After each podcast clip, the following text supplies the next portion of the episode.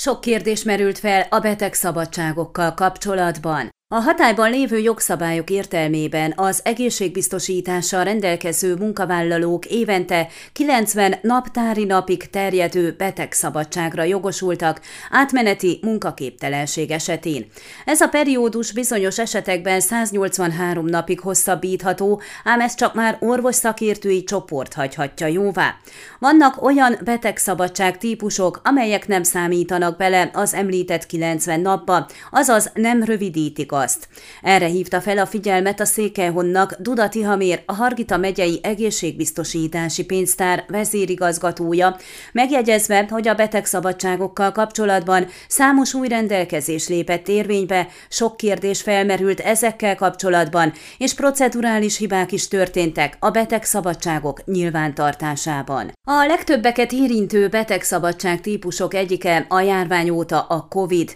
Az igazolt fertőzöttek a lakhelyi el elkülönítés idejére kapnak betegszabadságot, ez a beoltottak esetében 5 nap, az oltatlanok, illetve a betegségen 90 napnál régebben átesettek esetében 7 nap. Jó tudni, hogy ez a betegszabadság nem számít bele a 90 napba. Ha egy biztosítottnak van egy rákos beteg hozzátartozója, és szeretné, hogy az illető elkísérje őt egy kezelésre, mondjuk Kolozsvárra, akkor a biztosított megteheti, mert joga van ilyen jellegű betegszabadságra 45 napra egy év évben, és ezt nem számolják bele a 90 napba. Ugyanígy nem számolják bele a veszélyeztetett terhesek beteg szabadságát sem. Sorolta a kivételt képező eseteket a megyei egészségbiztosítási pénztár vezérigazgatója. Utóbbira a veszélyeztetett terhességre 120 nap betegszabadság adható.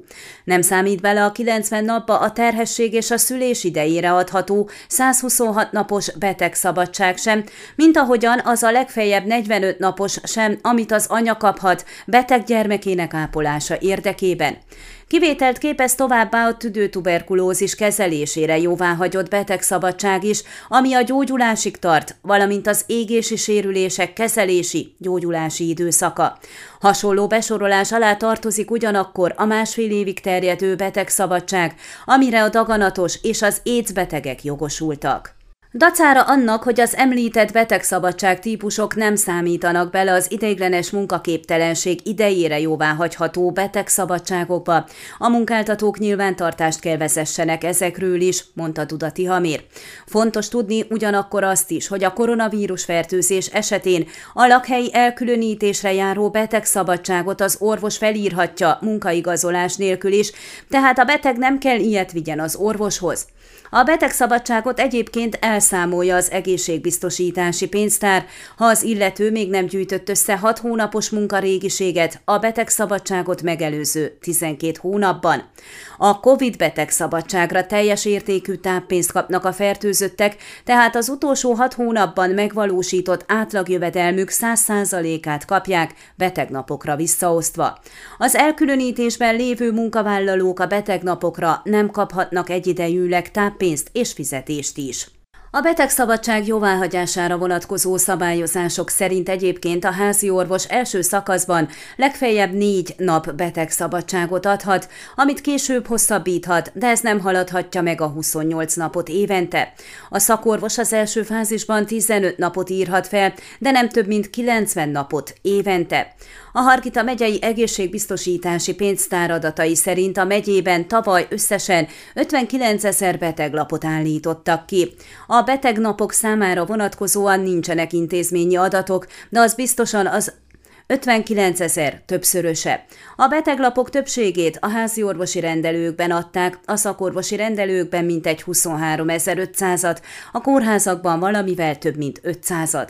A beteglapok többségét, több mint 39 ezret megszokott betegségek miatt állították ki, második helyén a terhesség és szülés áll, harmadik helyen a karantén szabadságokat jóváhagyó beteglapok, negyediken a lakhelyi elkülönítésre vonatkozóak. Idén az első fél évben évben nőtt a megyében kiállított beteglapok száma, kevéssel maradt 40 ezer alatt. Az okokat illetően a sorrend szinte azonos a tavalyival. Első helyen a megszokott betegségek miatt kiállított beteglapok vannak, másodikon a terhesség és szülés, harmadikon az elkülönítésre vonatkozóak, negyediken pedig a karantént igazoló beteglapok. Ön a Székelyhon aktuális podcastjét hallgatta. Amennyiben nem akar lemaradni a régió életéről a jövőben sem, akkor iratkozzon fel a csatornára, vagy keresse podcast műsorainkat a székelyhon.pro portálon.